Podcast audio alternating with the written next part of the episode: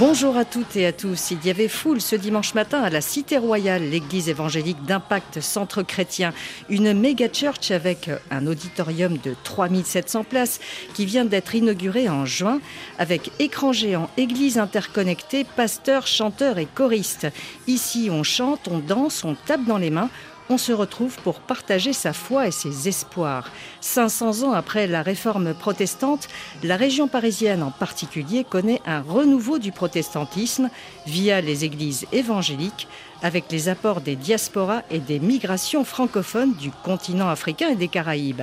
Bonjour Sébastien Fatt. Bonjour Véronique Vous êtes euh, historien et spécialiste du protestantisme évangélique. Nous vous avions reçu dans une émission consacrée à l'expansion des églises évangéliques en Afrique. Et cette fois, nous allons parler de leur développement sur le sol français.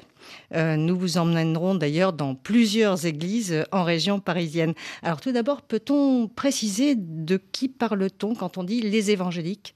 Oui, qu'est-ce que c'est que les évangéliques? Effectivement, c'est une question qui revient souvent, d'autant plus qu'on confond avec le terme évangéliste, qui est souvent utilisé aussi à tort. Alors, en fait, un évangéliste est un spécialiste de l'évangélisation, quelle que soit la confession chrétienne à laquelle il appartient, alors qu'un évangélique, c'est un type particulier de protestant. C'est un christianisme de conversion, alors qui se définit par quatre critères, hein, classiquement.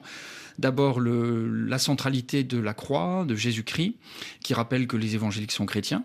Ensuite, le biblicisme, qui rappelle que les évangéliques sont des protestants. Hein, c'est le fameux principe protestant du sola scriptura. Ensuite, on a la conversion, bien entendu. On ne naît pas chrétien, on le devient. Les églises évangéliques sont très prosélytes, hein, mettent beaucoup l'accent sur la conversion, euh, la métaphore de la nouvelle naissance. Et enfin, dernier, dernier élément de définition de l'évangélisme, c'est que ce sont des chrétiens militants. On est dans le cadre vraiment d'associations de, de convertis, prosélytes, très engagés, qui mettent en avant la pratique, même si tous les évangéliques ne sont pas pratiquants. Alors, en France en particulier, et dans le monde, peut-être que les plus nombreux sont les pentecôtistes ou euh, les charismatiques ou pentecôtistes charismatiques? Oui, effectivement, il y a deux grandes familles hein, globalement dans le monde évangélique euh, aujourd'hui. D'une part, la famille euh, piétiste orthodoxe qui met plutôt l'accent sur la Bible, sur l'orthodoxie, l'orthopraxie.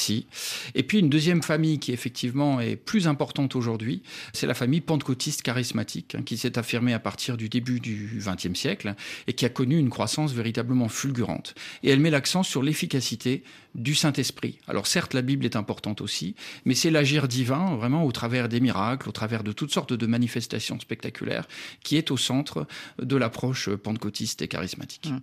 La Fédération protestante de France avance le chiffre d'environ 2 millions de protestants en France, dont un peu moins de la moitié donc euh, membres des églises luthéro-réformées, donc euh, les plus traditionnelles, on va dire, et les évangéliques aujourd'hui sont désormais majoritaires.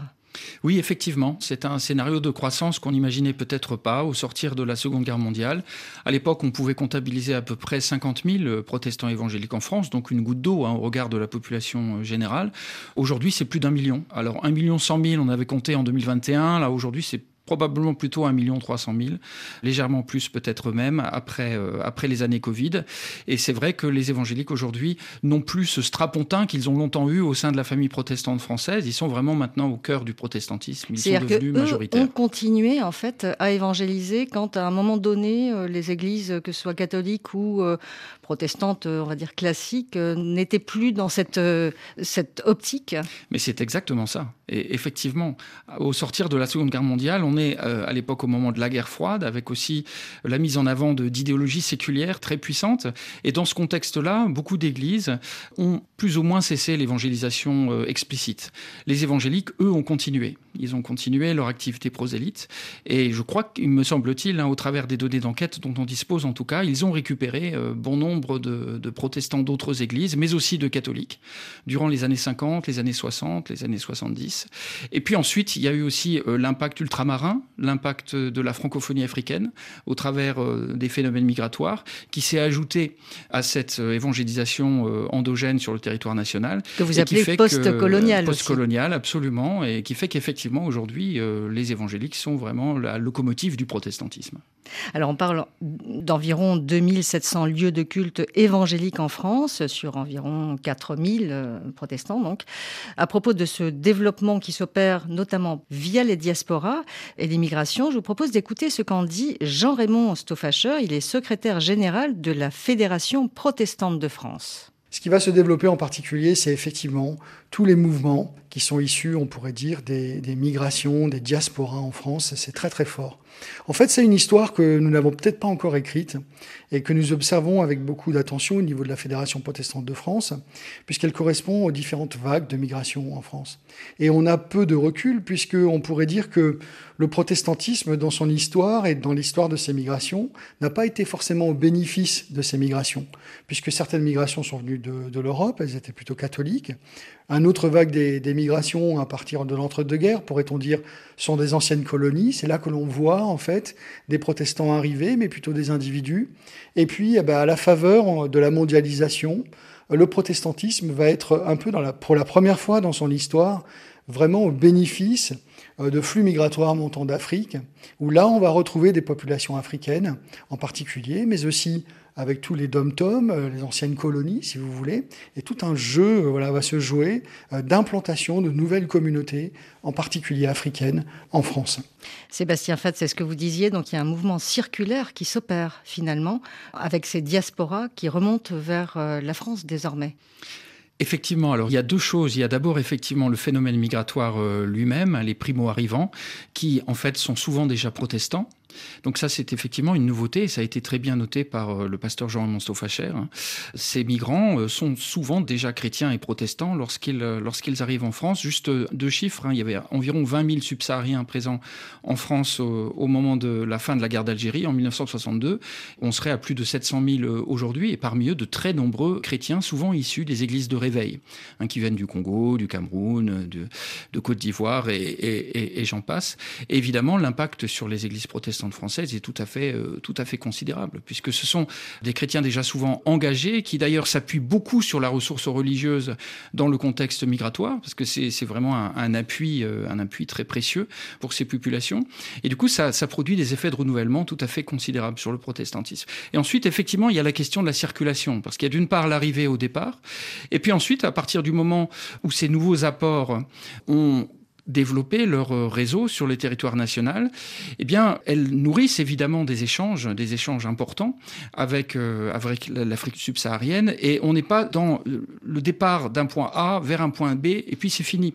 On n'est plus dans la diaspora classique. On est aujourd'hui dans ce qu'on appelle des territoires circulatoires, où en fait les biens religieux circulent, les prophètes circulent, les apôtres, les pasteurs circulent, les chants gospel également circulent beaucoup et très rapidement, hein, en quelques mois, euh, grâce à Internet un gospel, par exemple, qui aura du succès à Abidjan, eh bien, sera chanté en France, non seulement dans les milieux protestants, mais d'ailleurs parfois aussi dans les milieux catholiques. Alors, Erwan Cloarec, qui est pasteur de la Fédération baptiste en France et président du Conseil national des évangéliques de France, le CNEF, évoque quatre éléments, vous en parliez, Sébastien Fat, qui favorisent ce développement des églises évangéliques en France premier marqueur, c'est la Bible au centre.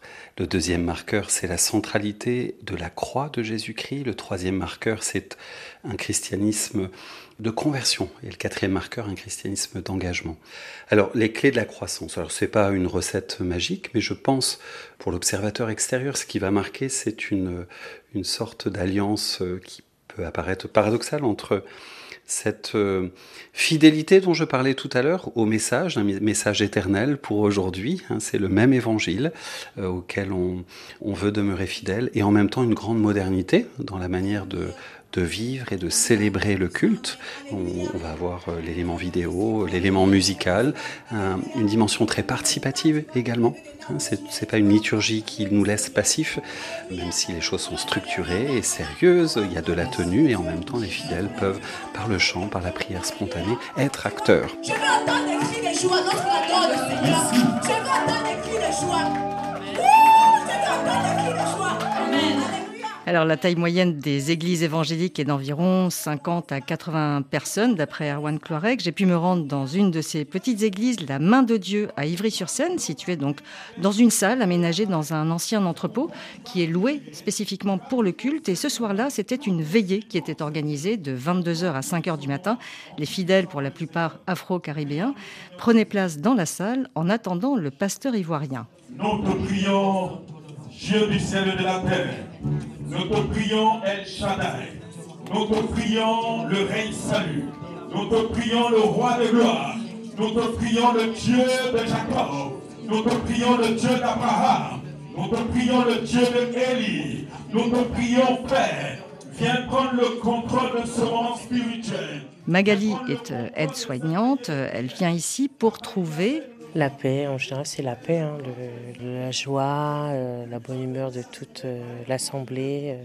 mais c'est vraiment la paix, la paix dans mon cœur que je reviens chercher ici. Moi, je suis de la Guadeloupe. Il y a un peu de gens de, des Antilles qui sont là, oui. Donc il y a des personnes qui viennent du continent africain aussi Exactement, oui. Plus de femmes que d'hommes Là, ici, oui, il y a plus de femmes que d'hommes, oui commence à s'agrandir, donc après, euh, il y aura un peu, de, un peu, de, un peu plus d'hommes, qui sait. Je le guérirai, je le guérirai, je le guérirai. Charlise, membre de la Main de Dieu, a quitté l'église catholique, elle, pour rejoindre cette église évangélique et elle se prépare à cette veillée de prière. Dans une veillée, vous, euh, vous, active les choses en vous. Vous écoutez la prière, vous peut-être que vous ne savez pas prier, vous apprenez à prier, la joie sort, les choses sortent, il y a la guérison, il y a les miracles, il y a les délivrances, il y a, il y a tout ça dans une veillée, il y a beaucoup de choses qui se passent. Hein. C'est bien pour activer la foi de quelqu'un, c'est aussi ça. Hein. Je me présente, je suis euh, l'apôtre Bertin Kwame, fondateur de l'église évangélique La Main de Dieu. Je suis originaire de Côte d'Ivoire, je suis euh, en France depuis 10 ans. Je peux dire que cette œuvre a commencé, ça fait de cela 5 ans. Nous sommes une église euh, de puissance qui travaille avec le Saint-Esprit. Vraiment, Dieu se manifeste, il y a des miracles et des prodiges. Donc, notre plan à suivre, c'est que la Bible dit que allez par tout le monde et faites des nations des disciples. Je suis né dans, dans une euh, famille animiste qui ne croyait pas en Dieu et ils avaient leur adoration, c'est-à-dire ils adoraient euh, les œuvres des ténèbres. Ils faisaient le fétichisme, si on veut voir. Et moi, à l'âge de 17-18 ans, j'ai saisi la main de Dieu dans une église euh, que je préfère taire le nom, en Côte d'Ivoire. J'avais 17 ans. J'ai continué avec Dieu jusqu'à aujourd'hui. Il y a des personnes qui viennent de différents pays en fait. Exactement. Le diacre Papa Pierre, il est de la Guadeloupe. Monsieur François, lui, il est de la Côte d'Ivoire. Il y a plusieurs nationalités, il y a des Burkinabés, il y a tout le monde. Oui, c'est une église euh, internationale. Avant d'être une église, nous sommes une famille. Nous formons une famille, une deuxième famille ici parce que, euh, comme il a dit le pasteur, c'est notre père. Quand on a un problème, quel que soit le problème qu'on a, quelle que soit l'heure, on va l'appeler, il va, il va faire une prière. Il est toujours disponible pour nous en fait. Voilà. Moi, je ne vois pas ça comme une église, je vois ça comme une famille. Ouais, et c'est très réconfortant. Nous, l'église évangélique, nous sommes plus vivants. Vous allez voir, nous allons commencer par vraiment animer la salle parce que nous, nous travaillons beaucoup avec le Saint-Esprit. Donc le Saint-Esprit est un esprit de puissance et de feu. C'est par là qu'il y a des miracles, qu'il y a des guérisons et tout. Donc, euh, je crois que dans les églises évangéliques, nous aimons vraiment euh, faire pousser les choses, qu'il y ait vraiment une chaleur spirituelle autant que physique. Il est sous nos pieds, il est sous nos pieds, il est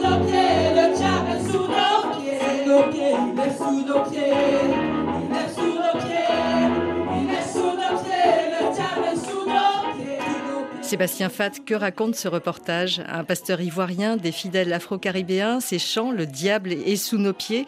Le parler en langue, la guérison, ça ressemble aux églises de réveil qu'on retrouve sur le continent africain effectivement. Alors d'abord, c'est un reportage magnifique, hein, vraiment très très riche et qui nous rappelle en fait différents éléments euh, qui expliquent la croissance de ces églises, l'attractivité de, de, ces églises. Alors d'abord, ce qui ressort dans ce reportage, c'est l'efficacité de l'action divine.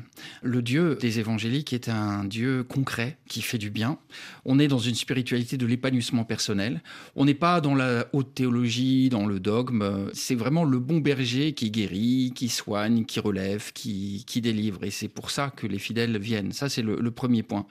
Et puis, deuxième point, euh, c'est la mention de la parole de Dieu, hein, l'importance de la parole de Dieu. Et il y a aussi ce besoin de normes ce besoin de transcendance, ce besoin de, référence hétéronormée qui, qui attire également dans un contexte où aujourd'hui on est confronté à une pluralité tellement déconcertante de messages que bien souvent en fait on ne sait pas trop sur quoi bâtir sa vie.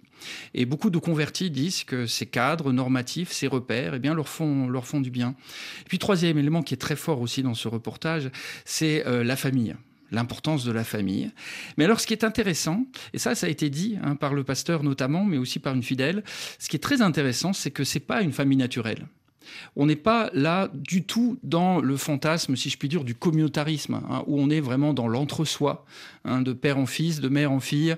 On est dans l'entre-soi euh, communautaire, absolument pas. Euh, là, en fait, vous avez des, personnes qui viennent d'horizons très variés, alors des Caraïbes, de différents pays euh, africains. Vous avez une grande, grande diversité. Et de classe sociale également. De classe sociale également. Donc il y a un grand brassage. Et donc on n'est pas dans la famille naturelle, mais la famille recomposée.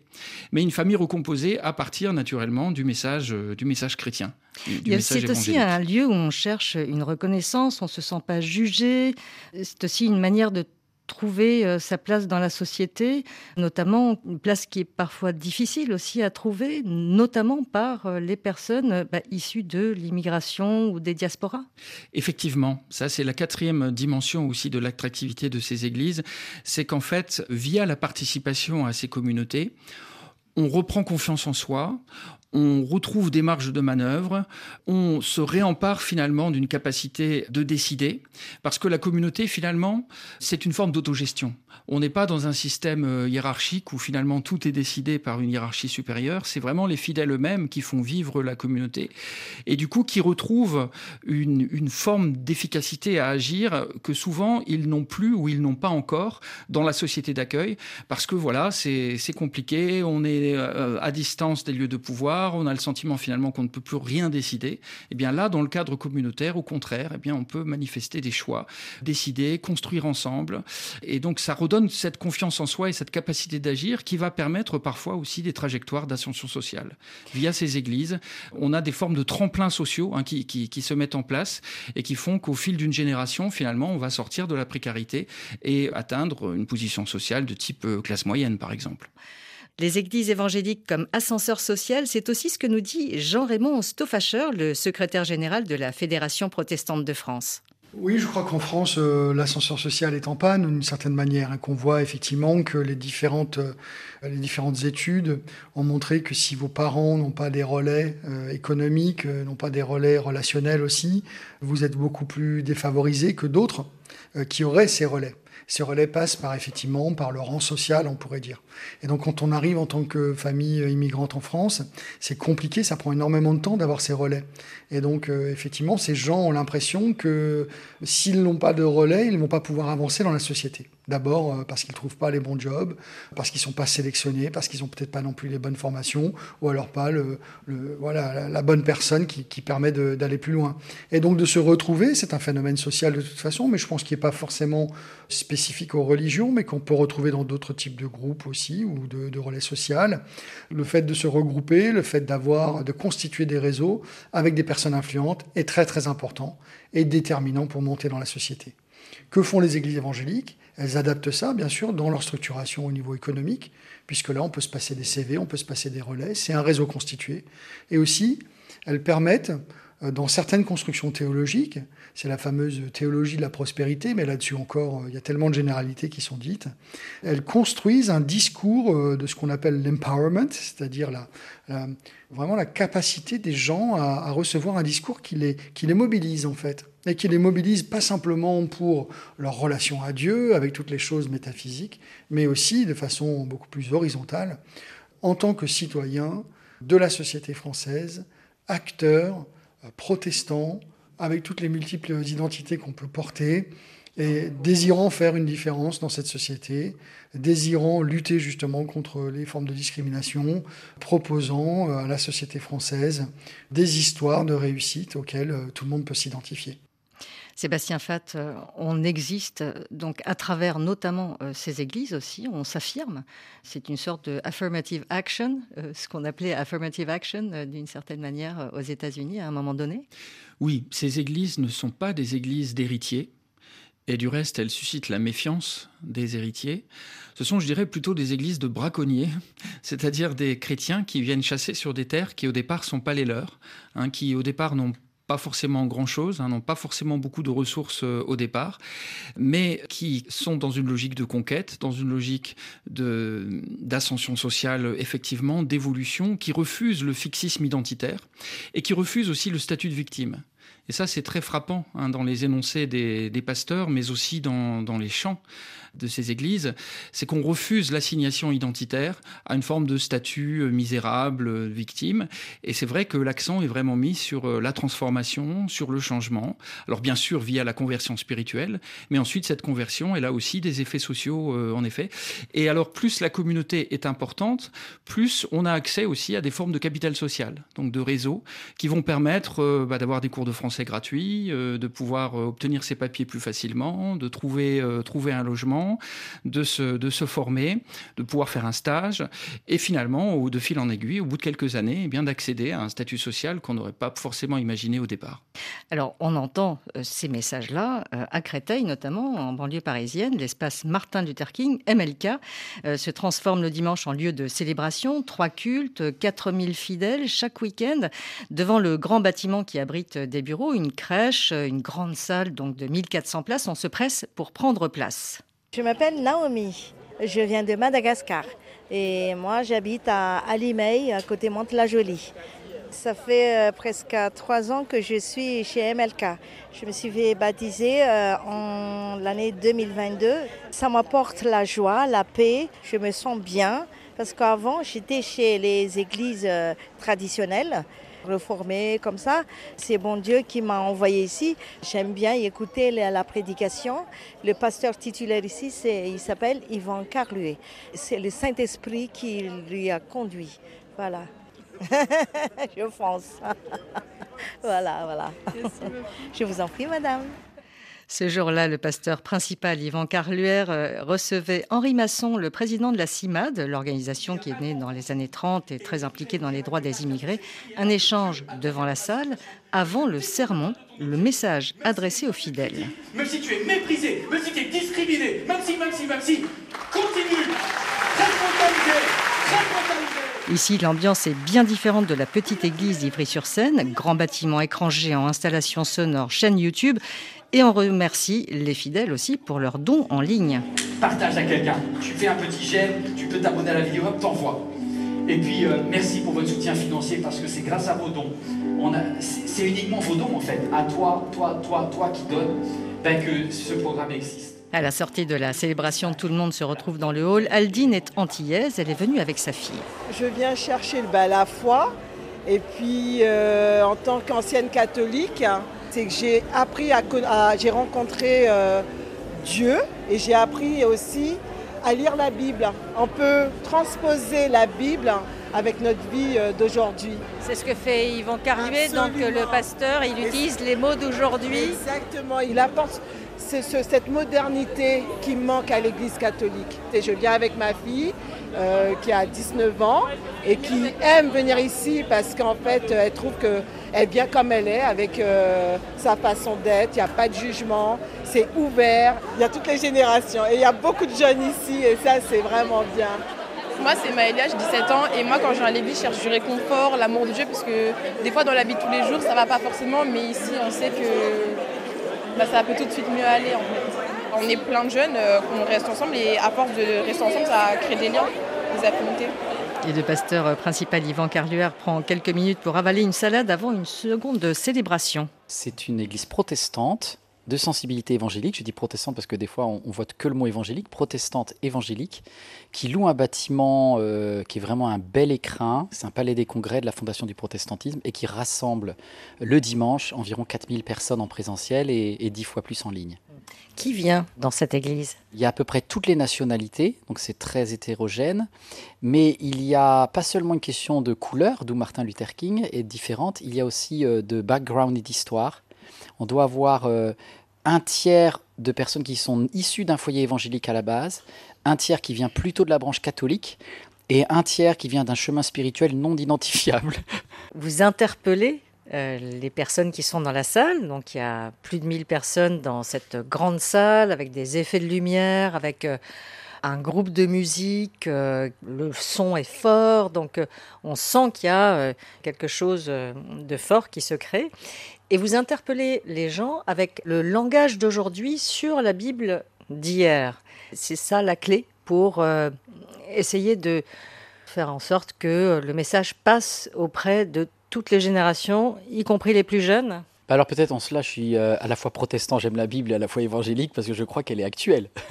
Jésus est le même euh, hier, aujourd'hui, et, donc je suis, j'assume à fond, voilà. Et effectivement, du coup, ça, c'est peut-être c'est plus audible pour des personnes qui sont habituées à un message religieux qui paraît plus daté ou plus historique. Quand on voit par rapport au catholicisme français qui, à Pâques, fait tous les baptêmes, il y a eu 4000 baptêmes, juste une seule paroisse protestante, comme MLK, bah, fait déjà 15% à elle toute seule.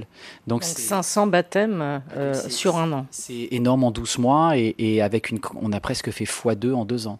Est-ce que c'est un effet euh, société? Est-ce que c'est un effet de mode? Est-ce que c'est un effet de long terme? Là, je laisse les sociologues euh, travailler derrière moi. Sébastien Fad, vous qui êtes sociologue euh, et qui travaillez sur ces questions, comment expliquer donc ce, développement des églises évangéliques? Vous, l'évoquiez déjà euh, tout à l'heure, mais effectivement, les jeunes se tournent vers ces églises notamment. On sent une présence très forte. Oui, absolument. Je crois que la moyenne d'âge des fidèles à l'église MLK, c'est autour de 27 ans, euh, me semble-t-il. Je, crois que ça ferait beaucoup de jaloux euh, au sein d'un certain nombre de, paroisses euh, luthériennes, réformées ou catholiques. Alors, comment l'expliquer? Je crois qu'un un des éléments euh, fondamentaux, c'est que les églises évangéliques sont des églises qui sont régulées par le bas. Donc, qui sont complètement dépendantes en fait du groupe client des, des fidèles. hein. Il s'agit en fait de satisfaire les demandes des fidèles, et c'est la, la seule condition en fait qui va permettre euh, au, au pasteur finalement de, de réussir euh, son, son projet d'église et de développer la communauté. Alors ça marche pas toujours. On observe ce qui marche bien, on voit ces, ces méga églises effectivement qui sont très spectaculaires, mais il y a aussi énormément d'églises qui échouent. Il faut quand même le rappeler. Beaucoup d'églises qui échouent. On est un petit peu dans une sorte de marché aussi. Hein, c'est- absolument, absolument. C'est y a vraiment le consommateur qui décide, si je puis économique, dire. euh, hein. voilà. C'est c'est le consommateur qui décide, c'est le, le- le groupe de fidèles hein, qui, qui décide. Donc bien souvent ça échoue, donc il faut quand même le rappeler. Mais lorsque ça fonctionne, le, le succès peut être absolument, absolument considérable parce qu'il y a aujourd'hui beaucoup, beaucoup d'attentes de la part de nos, de nos contemporains. Les enquêtes le montrent, hein, il y a quand même une certaine désaffection vis-à-vis des grandes utopies euh, politiques, vis-à-vis des grandes idéologies qui ont structuré la seconde moitié du XXe siècle. Aujourd'hui, on est dans une phase de désenchantement, d'inquiétude, de, de recherche. Et lorsqu'une Église parvient à capter euh, comme ça les attentes, les inquiétudes, euh, les angoisses des contemporains et à apporter des réponses, eh bien, euh, la croissance de l'Église peut être tout à fait spectaculaire. Et c'est ce qu'on observe en Île-de-France au travers de ces méga-églises. Et elle capte aussi euh, des dons, c'est-à-dire qu'il faut bien fonctionner. Donc il y a la dîme, on parle de la dîme, c'est quoi? C'est 10% des revenus, c'est ça? Oui, c'est ça. Alors dans la pratique, aucune église évangélique ne reçoit stricto sensu la dîme de tous ses fidèles. hein. C'est moins que ça. Mais en effet, on parlait de régulation par le bas euh, tout à l'heure. Ça passe aussi par les finances, bien entendu. hein. Il n'y a pas de, de- de subvention d'État, euh, il n'y a pas de patrimoine euh, hérité. Donc les ressources passent par les, par les fidèles. Et lorsque l'Église est importante, lorsqu'elle dépasse un millier, deux milliers, trois mille personnes, parfois plus, eh bien naturellement les ressources financières sont également tout à fait considérables. Alors ça surprend toujours, on se dit mais c'est pas normal. Mais en fait si, si un groupe de 4000 fidèles motivés, euh, ça fait beaucoup d'argent chaque mois. Et ça permet de voir grand.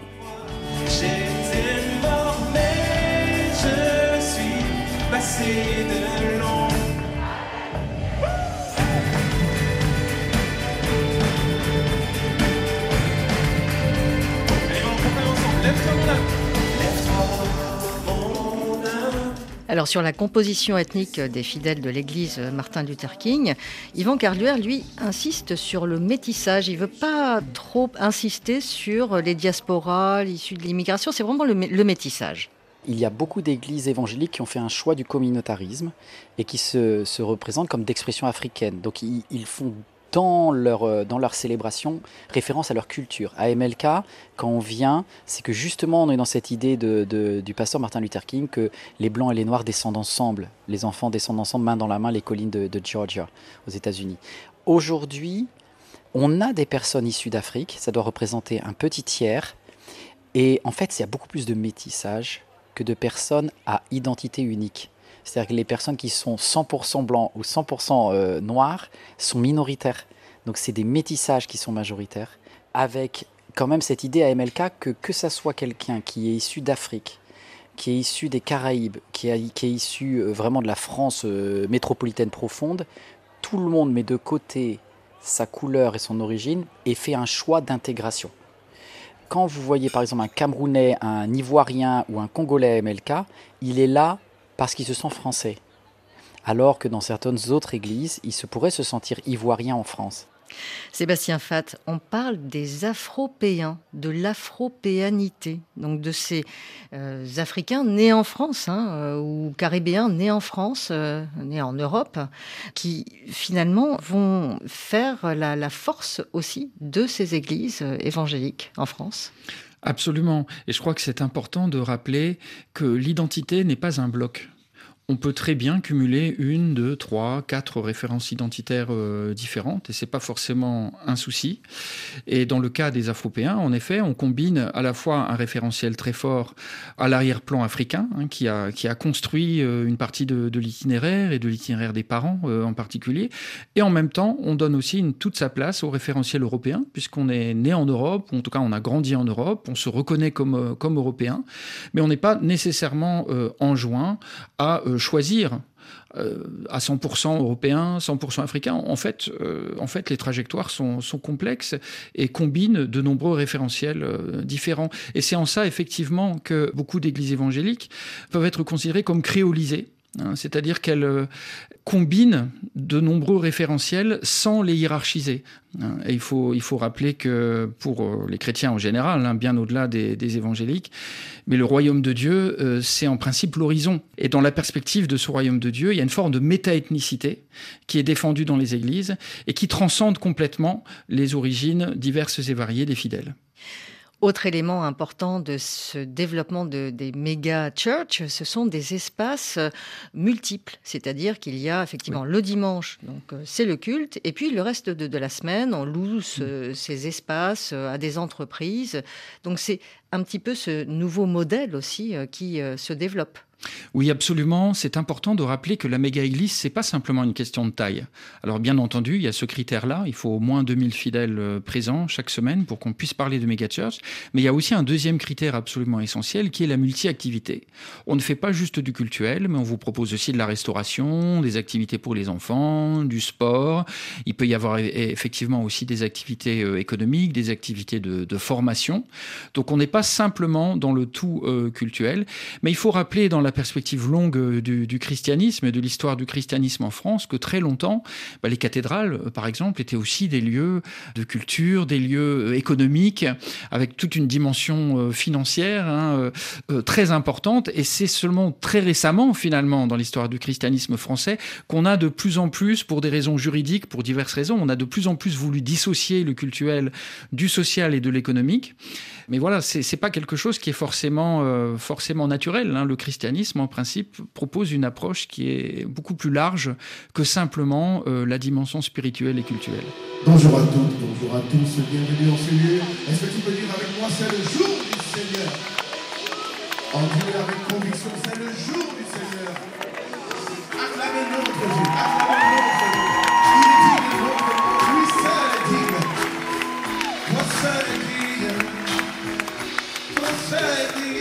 Direction Croissy-Beaubourg dans la banlieue est de Paris au culte du dimanche à Impact Centre Chrétien, membre de la Fédération protestante de France et de la CEAF, la communauté des églises d'expression africaine francophone. Un maillage international avec des églises en France, en Afrique et dans les Caraïbes. Ici, donc près de Paris, la méga church de la Cité Royale vient d'être inaugurée en juin. Un complexe gigantesque, nous l'avons dit, doté d'une salle immense de 3700 places assises, lieu de culte évangélique le dimanche, location à des entreprises pour des séminaires ou des bureaux en semaine, une sorte de start-up qui combine religion et business. Originaire du Congo-Brazzaville, Ivan Castanou et son frère jumeau Yves sont nés en France. Lui a fait une école de commerce, son frère une école d'ingénieur. Tous deux ont été formés en théologie et sont pasteurs. Ivan Castanou nous présente ce lieu gigantesque. Alors on se trouve à un lieu qui a deux noms. le nom chrétien, c'est la, Cité Royale. Mais sinon, le reste de la semaine, c'est la Mega Place. C'est un lieu d'événement qui a plusieurs salles, un restaurant, une cafétéria et un lieu d'événement où il y a des mariages, des colloques, des séminaires pour entreprises, pour associations, pour individus, etc. Avec un financement qui s'opère comment? Avec un financement euh, fait par l'Église avec l'appui des banques, notamment deux banques. Les gens qui viennent, ce sont des, à majorité, ce sont des Afropéens, Caraïbéens, mais des gens qui ont vécu en France en fait. hein. C'est le principe de l'identification, vous savez. Ben, quand les gens arrivent quelque part, ils se demandent est-ce qu'il y a quelqu'un qui me ressemble. Alors c'est vrai en termes de, de race, mais c'est aussi vrai en termes de, de background. Donc euh, ce qu'on est, c'est ce qu'on attire. Donc ici, on a beaucoup de gens. On a des élèves, on a des étudiants, on a des ingénieurs, on a des docteurs, on a des médecins. On a toutes sortes de profils. Bien-aimés, nous arrivons à présent au temps des dîmes et des offrandes. Et nous allons nous appuyer sur un test biblique pour pouvoir justifier ce que nous faisons. Et c'est une histoire qui est bien connue de par la plupart d'entre nous. Et cette histoire se trouve dans le livre de Marc. Marc au chapitre 12. Donc le financement, on en a parlé, Sébastien Fat, il y a aussi une question de contrôle. C'est compliqué de, contrôler euh, toutes ces nouvelles structures qui se créent. Alors peut-être pas les plus grosses, mais peut-être que c'est les plus petites qui sont plus difficiles à, à tracer, notamment euh, sur les dérives sectaires qui peuvent aussi euh, exister. Alors absolument, absolument. La question de- des ressources est, complexe et suivant les communautés, l'affectation des ressources, la transparence euh, sur les ressources euh, euh, est très variable.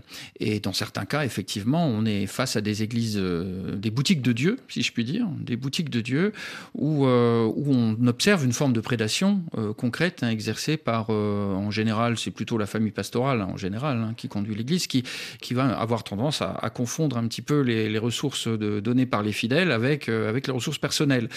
Mais euh, ce qu'on observe quand même euh, sur le long terme, sur une certaine séquence de temps, c'est que ces boutiques de Dieu marquées par des dérives sectaires, marquées par une opacité financière et des, formes parfois de détournement et de prédation, ces boutiques de Dieu ne prospèrent pas. Elle ne dure pas. Elle ne, elle ne dure pas parce que les fidèles ne sont pas dupes.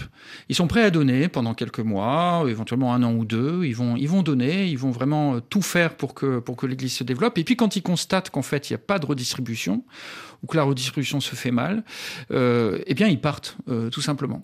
Donc une Église comme Impact Centre Chrétien n'est absolument pas dans ce type de scénario hein, de, de prédation, de, de dérive sectaire. C'est au contraire une Église qui a euh, fondé son, sa réussite, son succès sur, euh, sur une forme de transparence et de, de contrat passé avec les fidèles. Si les fidèles viennent de plus en plus nombreux, c'est qu'il y a tout simplement, si je puis dire, hein, une forme de retour sur investissement. Et Ivan Castanou s'inscrit vraiment dans la perspective de ce qu'on appelle les églises providence. C'est-à-dire que c'est des, c'est des églises qui assurent euh, toute une série de, de services, hein, bien au-delà, encore une fois, du simple enseignement euh, doctrinal. Et c'est ce qui compte, effectivement, il dit, c'est de montrer l'exemple, la tête au ciel et les pieds sur terre. C'est ce que nous dit Ivan Castanou. Bon, c'est vrai qu'on a commencé dans l'appartement, après on est passé dans une petite salle à Ivry-sur-Seine, c'est là que tout a commencé, avec une cinquantaine de personnes, c'est très vrai. Aujourd'hui, c'est 120 églises et puis à peu près 45 000 membres actifs. Comment on fait ça? Bon, En fait, on ne le fait pas, c'est Dieu qui fait. Enfin, on Je sais- met la main à la pâte quand même. Ah oui, heureusement d'ailleurs. Alors, ça commence par euh, une détermination de se lever, de voir euh, dans la francophonie des églises qui font envie. Le message est beaucoup plus dynamique, beaucoup plus vivant. C'est ça un peu, nous, d'ailleurs, la Cité Royale. hein. Ce sont des gens qui se sont cotisés pour construire quelque chose de propre et de beau. Et ça, que vous le vouliez ou pas, ça attire les gens. Quand vous voyez la célébration du culte, les jeux de lumière, les écrans LED, bah, on a des jeunes en fait qui ne vont plus en boîte de nuit parce qu'ils ont la boîte de jour.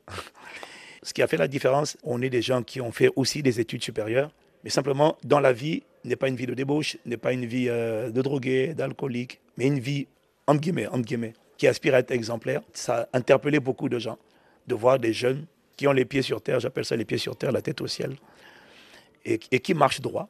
Sébastien Fatt, il dit beaucoup de choses, euh, Ivan Castanou, là. Donc, euh, ce, respect, cette reconnaissance, le fait euh, d'avoir une vie qui aspire à être exemplaire, c'est être exemplaire.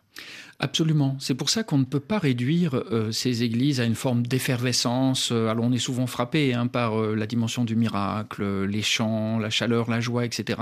Mais ce sont aussi des lieux d'inculcation de valeurs, des lieux où se manifeste ce qu'on appelle en sociologie du protestantisme l'ascèse intramondaine, c'est-à-dire qu'il s'agit vraiment de réorganiser sa vie à partir d'une discipline, à partir de valeurs fortes qui vont permettre en fait à chaque individu d'exploiter au maximum son potentiel. Et c'est pas pour rien qu'effectivement euh, le pasteur Ivan Castanou que nous venons d'entendre euh, insiste sur cette notion d'excellence. C'est très important pour lui et c'est très important effectivement dans la, réussite de ce type de modèle. Et dans le, Nouveau Testament, qui est évidemment un, texte fondamental euh, pour les chrétiens et pour les évangéliques notamment, il y a cette idée que le chrétien est un ambassadeur un ambassadeur du royaume. Et quand on s'adresse à un ambassadeur, on dit Votre Excellence. Donc il y a l'importance de l'exemplarité, de, l'excellence, et qui est mise en œuvre très concrètement via de nombreux process, un qualité, pour un service qualité maximal auprès des fidèles. Et c'est aussi pour ça que ça fonctionne. Sébastien Fatt, sur les questions sociétales, euh, par exemple le droit à l'avortement, les questions euh, d'homosexualité, les églises évangéliques ont une position plus conservatrice? Oui, sur les questions sociétales, en tout cas liées à la famille, effectivement, les églises évangéliques sont sur une ligne très proche de celle du magistère catholique, hein, défendant euh, la famille nucléaire euh, traditionnelle, plutôt hétéronormée. Donc là, oui, il y a des convergences fortes avec, euh, le catholicisme. En revanche, sur d'autres sujets, par exemple l'immigration, l'accueil de l'étranger, là, sur ces points-là, ces églises sont beaucoup plus ouvertes. Mais on peut préciser globalement quand même que l'accent principal de ces églises hein, dans leur enseignement ne porte pas sur les questions sociétales.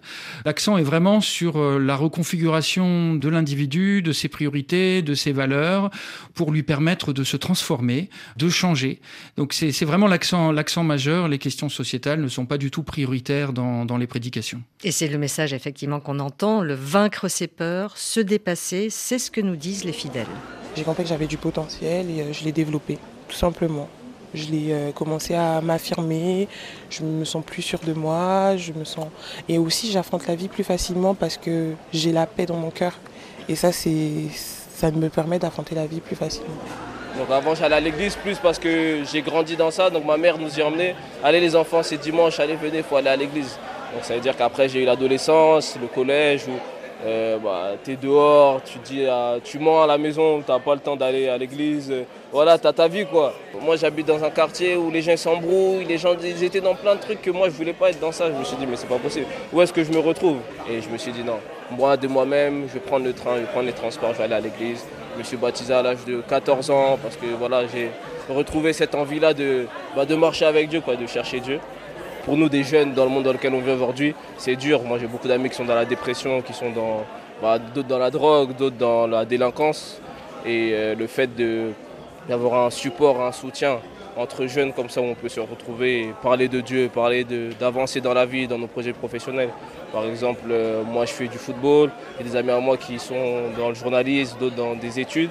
Bon, on arrive à s'encourager, à se pousser euh, dans des choses intéressantes on ne se sent pas esselé, quoi. on sent que derrière nous, on a un réel soutien.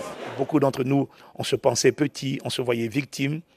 Quand on rencontre l'évangile, je considère qu'on ne peut plus dire oui, je suis un incapable, je ne vais pas y arriver. Euh, voilà, la France est raciste. On a plus ce discours-là, nous. Aujourd'hui, je vous assure que la raison pour laquelle l'Église grandit, c'est parce que ça marche, en fait. Quand on parle aux gens, nos messages ne sont pas des messages religieux. Nos messages parlent de comment confronter la peur, le rejet, l'amertume.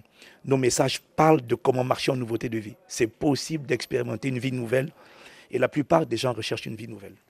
Sébastien Fatt, on est presque dans du développement personnel.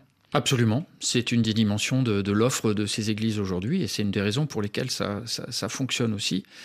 C'est très intéressant d'écouter ces témoignages parce qu'on voit combien les fidèles finalement choisissent, font des arbitrages. Ils ne viennent jamais par habitude, ils ne viennent pas par euh, tradition, parce que les parents leur ont demandé.